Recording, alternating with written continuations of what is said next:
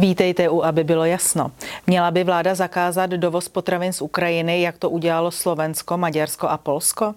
Čeho chce hnutí ano dosáhnout mimořádnou schůzí na téma selhání a neschopnost Víta Rakušana? Počítá návrh zákona o celostátním referendu i s referendem o vystoupení z Evropské unie? A má polévka v poslanecké sněmovně stát skutečně jen 12 korun? I takové dotazy zazní. Ve studiu je se mnou zkušený politik, bývalý předseda poslanecké sněmovny, v současné době předseda ústavně právního výboru poslanecké sněmovny a místo předseda Hnutí Ano. Pan Radek Vondráček, dobrý den. Dobrý den. Eh, pane poslanče, eh, Polsko, Maďarsko a Slovensko pozastavili dovoz potravin z Ukrajiny. Eh, jsou zatím různé důvody. V Polsku a v Maďarsku je to obava se snížení konkurenceschopnosti místních zemědělců. Slováci hovoří o nebezpečném pesticidu. Ovšem, vy jste jako hnutí ano vyzvali pana ministra zemědělství Nekulu, aby také pozastavil dovoz potravin z Ukrajiny. On řekl, že nic takového neudělá a že ty potraviny jsou bezpečné, že je pečlivě kontroluje. Jak budete pokračovat dál? No, za sebe říkám, že mě zůstávají jenom otázky. Protože my v té opozici těžko budeme vidět ty konkrétní informace, co se týče třeba mouky, pšenice, jestli opravdu tam došlo k nějakému záchytu. Asi ne, dobře. Ale proč teda jsme jediná země Vyšegradu, která ještě nepřistoupila k nějakým razantním krokům? Ti zemědělci o tom mluví už dlouho. Já vím, že Margit Balaštíková nebo, nebo pan Faltýnek už na setkání našeho klubu nás prostě informují, že to je tikající bomba. No a úplně na konci je vždycky politické rozhodnutí. A tenhle pan minister nebo tahle vláda se prostě rozhodli, že budou možná někdy více evropští než, než ta Evropa samotná. Eh, odkazují se především na mezinárodní závazky a že tedy je všechno v pořádku, ale já jsem viděl nějakou tiskovou konferenci na Slovensku, velmi emotivní, myslím, že to byl hlas Petra Pellegriniho. Říkali, no ale v dnešní době kdy vlastně se přebaluje, kdy prostě se ta, my vlastně víme, opravdu víme, odkud má původ ta, která mouka, z kterého pitlíku, jestli opravdu máme 100% jistotu, eh, jestli zdrojem našich potravin není nějaká, ehm, nějaká obilovina, ve které je toxin, ve které je nějaký pesticid, eh, opravdu si to troufá říct ten pan náš minister eh, s veškerou vervou. To za prvé. No a pak je to samozřejmě vůbec postavení zemědělců a on by měl být především za ty zemědělce a ten stát nějaké ty nástroje má. A vidíme pan... to v Polsku, na Slovensku, v Maďarsku, že když se chce, tak eh, stát nasadí nástroje. Právě pan ministr, pan ministr říká, že by to bylo v rozporu s podmínkami jednotného trhu Evropské unie, kdyby zakázal dovoz potravin z Ukrajiny. No Co řeknete na takový argument? Já myslím, že se pohybujeme už několika, po několikáté ve stejném kruhu, kdy nám možná teda v Evropě zatleskají, ale já pořád čekám, že každá vláda, i tahle vláda by měla především hájit nějakou českou pozici, nějaké, nějaké české zájmy. To mi tam úplně chybí. Eh, Fialová vláda, a často to slyšíme, že nekomunikuje s opozicí, a to ani s, obo- s opozicí parlamentní, jako je Hnutí Ano a SPD, ani s opozicí mimo parlamentní, která se už nyní vydala do ulic. O víkendu byla velká demonstrace, která skončila i demonstrováním kolem úřadu vlády. Možná tam ještě teď eh, ti lidé jsou. Eh, vy jste ve sněmovně dlouhá léta, jste zkušený politik, řadu lidí z vlády osobně znáte. Očekáváte, že se ten způsob bohužel nekomunikace nějakým způsobem změní? Ono to tak je v životě lidském obecně jednou někam vstoupíte, eh, na nějakém rozcestí se rozhodnete a už není cesta zpátky. Já, já velice eh, bych se divil, kdyby tahle vláda ještě změnila ten svůj nakročený směr, který je špatný. A to je právě ta nekomunikace. To, že, to, že premiér řekne, že vlastně nemá co komentovat, protože ty vystoupení na těch demonstracích mluví sami za sebe, to je něco nehorázného. Já si to neumím představit. Když mi zavolali v době těch letenských demonstrací, že bych řekl, a teď oni tam neříkají nic, co bych měl komentovat. Tam byly hesla typu svobodné volby a, a podobné věci. To je samozřejmosti. Pro mě to bylo obsahově prázdné. To byl prostě happening, protivládní, v podstatě snaha o nějaký půjč, protože když končí premiér, končí celá vláda. Eh, to se ještě na mě zlobil ten redaktor, když jsem říkal tenkrát do veřejného prostoru. A teď prostě to nestojí ani za zmínku. Já myslím, že to je jednak tíkající bomba, jednak si na to můžete opravdu si udělat obrázek o tom, že tady je nějaký, já to říkám, mediální dekl Že opravdu ta média to ani nepouští eh, stejným způsobem. Většinou se snaží akorát onálepkovat ty demonstranty, většinou se snaží tam za každou cenu najít něco, eh, něco, co je špatně a tím to odsoudit celé. Ale já spoustu těch lidí tam znám, mě tam chodí známí. Mimochodem, já jsem teda známý na letné, jo, to je normální. Ale já se tady s nimi potom bavím napřímo a je to trochu jiné, než je ten mediální obraz. Ty lidi jsou nespokojení, ty lidi to trápí, se mnou se dávají do řeči lidi, co by se normálně asi nedali, prostě zastaví. Teď jsem se jí trochu zdržel do studia, teď jsem se zase s někým potkal, zase mi něco říkal. Já třeba nesouzním úplně s těmi řečníky. Mně to není blízké, vy jste říkal, já jsem spíš parlamentní člověk a navíc ano, to dělá jinak. My máme zkrátka svoji stínovou vládu, my vystupujeme v parlamentu a snažíme se na tu vládu tlačit jinak, ale s těmi lidmi, kteří tam přichází, jsme na, vlastně na stejné lodi. Nám vadí stejné věci. To, že to potom ti řečníci říkají trochu jinak, zjednodušeně, ne tak, aby to oslovilo mě, to je věc druhá. Ale ta emoce je obrovská. Ta vláda to neskutečně podceňuje. A já nevím, co teda ještě čekají a co se má stát, aby konečně se začali chovat jako česká vláda a začali řešit vnitřní problémy. A pokud možno neujížděli, protože jednou ujeli do Jeseníku, teď pan premiér odjel radši až do Ázie. Kam pojede příště? Eh, víte, já bych se zastavila u jedné věci. Když vznikly miliony chvilek, ze kterými vy jste nepřímo srovnal tu demonstraci, protože jste hovořil o demonstraci na letné, takže předpokládám, že jste měl na mysli demonstraci milionu chvilek, tak milion chvilek měl od prvopočátku velkou podporu České televize. Česká televize dělala přímé přenosy, Česká televize v podstatě prostřednictvím své obrazovky a rozhovorů s těmi hlavními aktéry ty lidi na ty demonstrace zvala. A těmto demonstrantům, eh, kteří začali začali demonstrovat v září loňského roku, kdy úplně zaplnili Václavák a média z toho zůstala úplně překvapená a zaskočená, tak těm se dostává hlasu až nyní. Co říkáte, to znamená po více než, nebo po tři čtvrtě roce aktivního působení ve, na veřejnosti, na náměstích. Eh, co říkáte takovému dvojímu metru u těch médií? No dvojí metr to je něco, co používáme často. Já si vzpomínám, že mi volali v tu neděli domů a ptali se mě, jestli sleduji v televizi přímý přenos. Jsem říkal, nesleduji.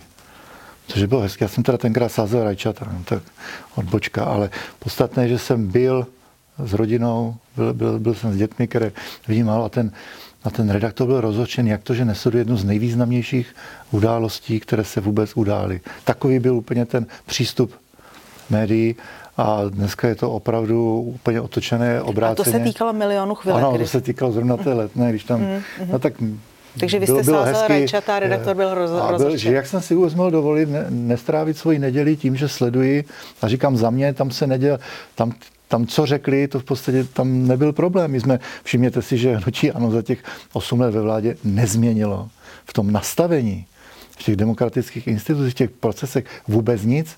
A podívejte se, co tahle vláda stihla za 18 eh, měsíců. Opravdu tady dochází už nějakému omezování svobody slova. Tady jsou náznaky cenzury. Tady to vždycky akorát vycouvají na poslední chvilku, když už se zbudí velká eh, vlna nevole. Ale já mám opravdu pocit, eh, že se ta atmosféra mění. Tady člověk už používá nějakou autocenzuru, protože se bojíte něco říct, abyste nebyl označen za třeba proruského co se stalo mně, když jsem říkal, že když se mluví pořád o válce, taky by se měl mít o míru a následovala úplná smrt. To si myslím, že není věta, která je A vy se toho škodlivá. bojíte? Eh, no, nejlepší byl můj rozhovor s Václavem Klausem, s panem prezidentem, to jsem ho hrozně chválil a jsem mu říkal, vy to máte dobré, vy si prostě můžete říkat, co chcete. A on se na mě podíval, no ale vy přece taky. No, vy přece taky. Nicméně samozřejmě i člověk, člověk sleduje potom ty reakce právě těch mainstreamových médií a zvažuju každou větu, zvažuju každé slovo, ačkoliv si chci říkat a budu říkat, co si myslím, tak určitě ale přemýšlím, vždycky něco říkám. Jak to, jak to lze zneužít? Dobře, ale... A v takové atmosféře opravdu funguje. Pane poslanče, ale eh, jsme teda v situaci, kdy tuto společnost řídí mainstreamová média a nebo opravdu ty rozhodující pravomoci vykonávají ti, kteří dostali od lidí ve volbách mandát? No to, že žijeme v určité mediokracii, o tom se bavíme už spoustu let. Média mají obrovský vliv. A žijeme v době nějakého informačního přebytku, kde nás masírují denně a těch informací je tolik, že nám je zpravidla někdo předchystá. Já někdy dokonce říkám předžvíka. A vznikají ty názorové bubliny, každý už se vlastně dívá na toho, kdo mu vyhovuje. A utvrzuje se v tom názoru, už se vůbec nemá potřebu bavit s těmi druhými. A tak vzniká ta polarizace společnosti.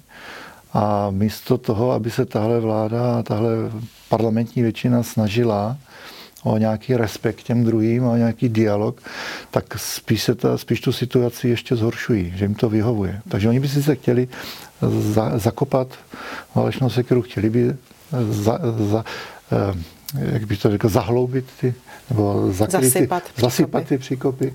Nicméně jejich představa je taková, jestli všichni budou myslet to, co oni. A to se nestane. Prostě od toho máme tu rozdílnost názoru a v tom je bohatství té společnosti, v tom je ta demokracie, že si každý myslí trošku něco jiného. Jinak by to byla nuda. Pojďme nyní k některým opatřením, která vláda chystá. Minister práce Marian Jurečka v pondělí představil některé prvky navrhované reformy penzí, chce snížit valorizaci, částečně ji nahradit dávkami a chce také snížit nebo zpřísnit podmínky pro odchod do předčasného důchodu. Podpoří hnutí ano takové řešení? Uh Hnutí ano vyslalo svého zástupce do těch uh, diskuzních for, komisí, nazveme to, jak chceme. Chceme se, chceme se chovat konstruktivně, protože že to je problém, který nás dožene díky demografickému vývoji, vývoji, to víme. Ale tady tohle, zaprvé bych poukázal trochu, eh, aby si lidi všimli, jak se vyvinula ODS. Protože to tuším z dob ODS, kdy vznikla ta valorizace. Ten zákon platí dlouho. To je úplně jednoduchý mechanismus na to, aby ti seniori byli chráněni před eh, vývojem cen, aby se jim reálně nesnižovaly mzdy. A je to něco pochopitelného, jasně uchopitelného, když vám něco teďka zdraží o třetinu, takže se, že se musí na těch penzích přijat, nebo reálně ti lidé chudnou. A tenhle princip přijali ne naše vlády, ale už ty vlády dávno předtím. A teď tady ODS u toho je a jenom přihlíží těm výstupům pana Jurečky, kterému se to sype pod rukama. Tam chybí koncepce, tam chybí vize a přichází nějakými jednotlivými opatřeními. Ta důchodová reforma, ta důchodová novela, kvůli které jsme byli čtyři noci v poslanecké sněmovně, to je, to je jasná ukázka. Teďka chce vlastně ten mechanismus těch valorizací úplně vypnout, nahradit to nějakými dávkami. Teď to nedává hlavu patu. To prostě není koncepční, to nikam nevede. Hlavně to nevydávejte za důchodovou reformu, protože důchodová reforma se má týkat těch mladých. To půjdou teprve do důchodu, se má, a o tom se chceme bavit. To, co představuje pan Jurečka, to je, to je v podstatě jenom takové plácnutí do vody. A on to tak trochu dělá. A nedělá to jenom on se vystřelí, nebo... Vypouští a pak, se balonky a, a čeká se na reakce. balonky, myslím si, že v angličtině říkají se vystřelí, pak se sbírají hmm. střípky. To byla metoda Donalda Trumpa, za kterou byl velmi kritizován. Hmm. A teď nám to dělá ta naše vláda a dělá to podle mě ještě tragicky špatně, co se týče komunikace. Eh, tento týden proběhne v poslanecké sněmovně mimořádná schůze s názvem Selhání a neschopnost Víta Rakušana ve funkci ministra vnitra. Pokud se nemýlím, půjde tam i, nebo zejména eh, o Českou poštu. Myslíte si, že je ještě nějakým způsobem zvratitelné jednak to rozhodnutí na zrušení 300 poboček a jednak i, řekněme, neskutečné vyhazování peněz na České poště? My jsme například zjistili, že jenom v loňském roce objednala Česká pošta kancelářský nábytek na, za 50 milionů korun a přitom teď se ruší pobočky. Tak dá se tou poslaneckou schůzí něco změnit, tou mimořádnou? Já jsem ještě navrhoval, že bychom to měli nazvat odvolání ministra Rakušana, tak ještě, ještě se eh, zvolil jiný název té uh, schůze. Uh, ten, už jsem to říkal, způsob komunikace pana Rakušana k této otázce je tragický. To, že to dělá zástupce hnutí, které má trošku parazitující název starostové na závislí vůči těm starostům, tak je až tragikomické. Taky naši starostové a primátoři eh, podporují iniciativu, aby se opravdu starostové přejmenovali, protože eh, jestli něk- už určitě nereprezentují ty své starosty, to vedení stan se úplně utrhlo a ta celostátní politika je úplně jinde. Všechno jste to řekla. Proč zrovna 300 poboček? Proč ne 250? Proč ne 350? My ty odpovědi nevíme. Jak, jakým klíčem se vybíralo? My máme strach, jestli to nebylo tím, která pošta jde prodat, protože se teďka odhaduje, že by se měl prodat majetek za miliardu korun. Ten příběh té pošty je dlouhý a tragický. Tam, tam se dělala spousta manažersky špatných rozhodnutí ale myslím si, že už nestačí jenom se vymlouvat na ty vlády, co byly. Já přece vím a lidi to ví, že stejně jak se pan Rakušan potkal s panem policejním prezidentem, ještě ani nebyl ministr a policejní prezident radši skončil ve funkci. Stejně tak se potkal se zástupci odboru a ti ho informovali o té situaci na poště, jaká je teď. A jsou schopni to kdykoliv mediálně zopakovat, že pan Rakušan věděl, byl informován. No ale místo toho si dělal nástěnku z ministerstva vnitra, chodil natáčet videa na střechu a manažersky v tomto naprosto selhal. Pak přichází najednou rána z čistého nebe, spousta utajených, nevyjasněných informací a já ale sleduju, že trochu couvá, že teda naše, naše politická pozice teď je, nás, parlamentní opozice, to nenechat být.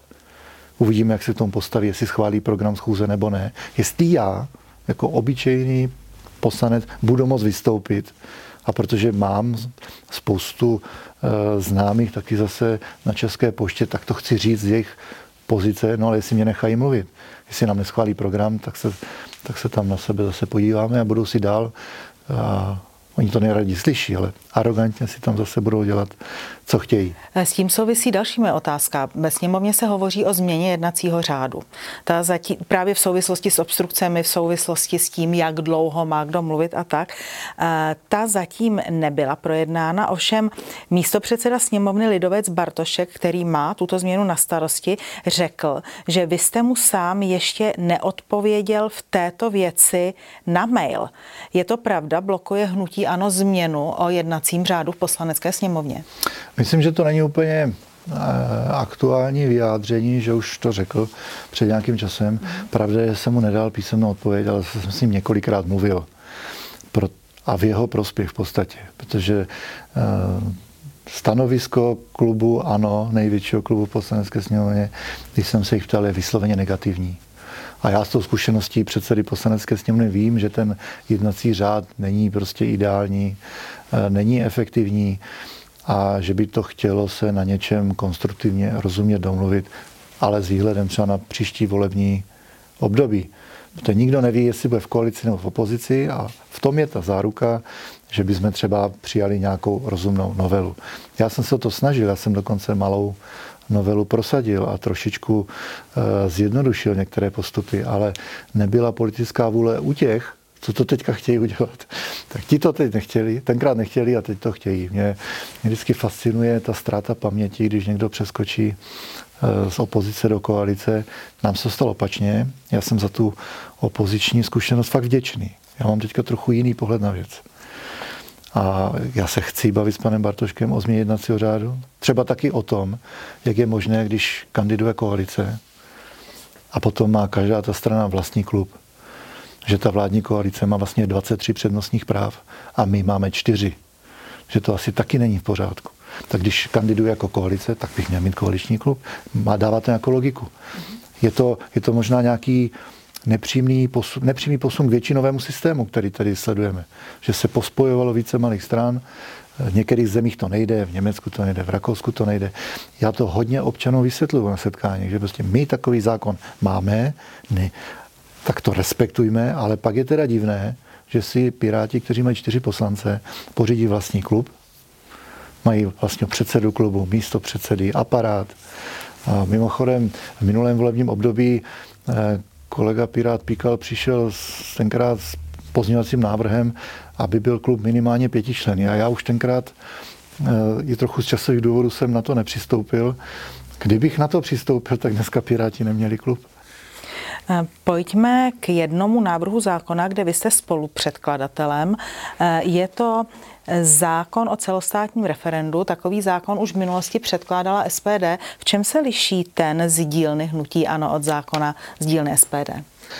No, ale my jsme v podstatě vždycky byli součástí těch prací na tom, uh-huh.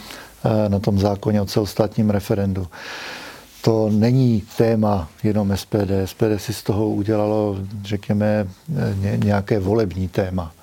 Ale já osobně říkám, když ta ústava na to pamatuje, tak je to vlastně žádoucí, aby, takové, aby taková úprava byla přijatá. Ono by nám to zapadlo do té mozaiky té zastupitelské demokracie, co máme. A zrovna v dnešní době kdy teda ta vláda ignoruje desetitisícové demonstrace a v podstatě nekomunikuje, tak eh, celostátní referendum za určitých podmínek by byl nástroj pro ty lidi, kteří jsou už frustrovaní, aby se zvedli, aby pozbírali podpisy. Eh, myslím si, že hlavní osobou je Helena Válková, je taky první podepsaná a ona u toho vždycky byla a tenhle návrh je, řekněme, výsledkem opravdu už dlouhé debaty, výsledkem několika návrhů a já myslím, že to je takový kompila toho nejlepšího a je to taková nejrozumnější varianta, kdy těch podpisů musí být 450 tisíc, ale stačí 50, abyste se už obrátili na ústavní soud, který se vysloví v tom smyslu, jestli je to nebo není v souladu. Eh, eh, okruh těch otázek je poměrně taky vychází už z té dlouhé debaty, která je. Tak řekněme, že tohle je výsledek kvalitních odborných debat v politické sněmovně za dvě období. Pokud by byl a ten nositelkou zákon, je Helena Válková. Pokud by byl ten, ten zákon schválen, umožní hlasovat o referendu o vystoupení z Evropské unie nebo z jiné mezinárodní organizace? Myslím si, že se to nebude vztahovat, že tam lex specialis ten, ten článek 10a, to znamená o tom, jestliže eh, Česká republika se vzdává nějakých práv ve prospěch eh, nějakých institucí nebo je bere zpět. Myslím si, že to, se, to, to abychom nemilili diváky. Tohle se bude týkat všech otázek, které nejsou personální, mm-hmm. jestli je někdo je nebo není ve funkci, daňových, základních lidských práv. A myslím si, že to bude otázka obecně, otázky vnitřní politiky, ale i té zahraniční. A jsou tam potom výčtem výjmenované věci, u kterých se hlasovat nemůže. Třeba otázky soudní. Mhm. Eh, předseda hnutí ano Andrej Babiš se pustil do kritiky cen jídla v restauracích v poslanecké sněmovně. Uvedl, že tam lze zakoupit eh, polévku bramborovou za 12, čočkovou s párkem, myslím za 15, nebo řízek za, 100, za 112 korun. Odpovídají podle vás ceny v poslanecké sněmovně eh, cenám umístění té sněmovny a příjmům těch, kteří tam žijí a stravují se? Já jsem s panem předsedou to probíral víckrát. To je prostě on. On, to, on je o tomhle takhle přesvědčený a je to, je to věc, za kterou si stojí. Já mám ten názor jiný, protože, jsem, protože jsem byl ten předseda a uvědomte si, že v té poslanecké sněmovně máte 200 poslanců, tak tomu máte, řekněme, 200 asistentů. Pak je tam 300 zaměstnanců. Takže sněmovní den tam přijde na návštěvu 15 lidí. To je opravdu v podstatě závod, to je fabrika. A to, co tam máme v těch restauracích, je de facto závodní stravování. Tam se nevytváří zisk, nicméně není to, že dotováno, že by to bylo eh, v mínusu.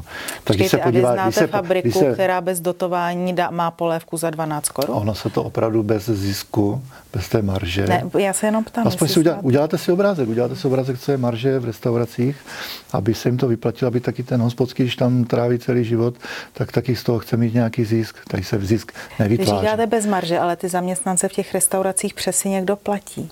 Jo, to určitě máte pravdu, a ale, platí je kdo, ale platí, a platí i v těch závodních. Ne, počkejte, těch, platí ne, ne, ne, kdo v té platí poslanecké i v těch závodních. Ano, ale kdo je platí v té poslanecké sněmovně? No, ano, to, je, to je z rozpočtu poslanecké ano, sněmovny. takže oni jedou sice bez zisku, jak vy říkáte, bez marže, ale občan dotuje jejich platy. No, Dá se to tak říci. Ale oni tam nedělají jenom to, ale ano, ty, ty platy prostě nejsou součástí cenotvorby, ale hlavně se tam nevytváří ten zisk. To není zdroj zisku, to je servis, to je servis pro asistenty, zaměstnance, hosty i pro ty poslance. Tak jsme se bavili s panem předsedou, že teda proč ti poslanci? Říkám, no asi nemůžeme mít dvojí ceny. Kdyby poslanec platil něco jiného, než zase platí ten zaměstnanec. Tak myslím si, že to je téma, na kterém se úplně s panem předsedou nezhodneme. Já, já teda říkám, že to je závodní stravování a není to, není to až tak drastické. Dobře, já vám děkuji za rozhovor. Naschledanou. Naschledanou, děkuji za pozvání.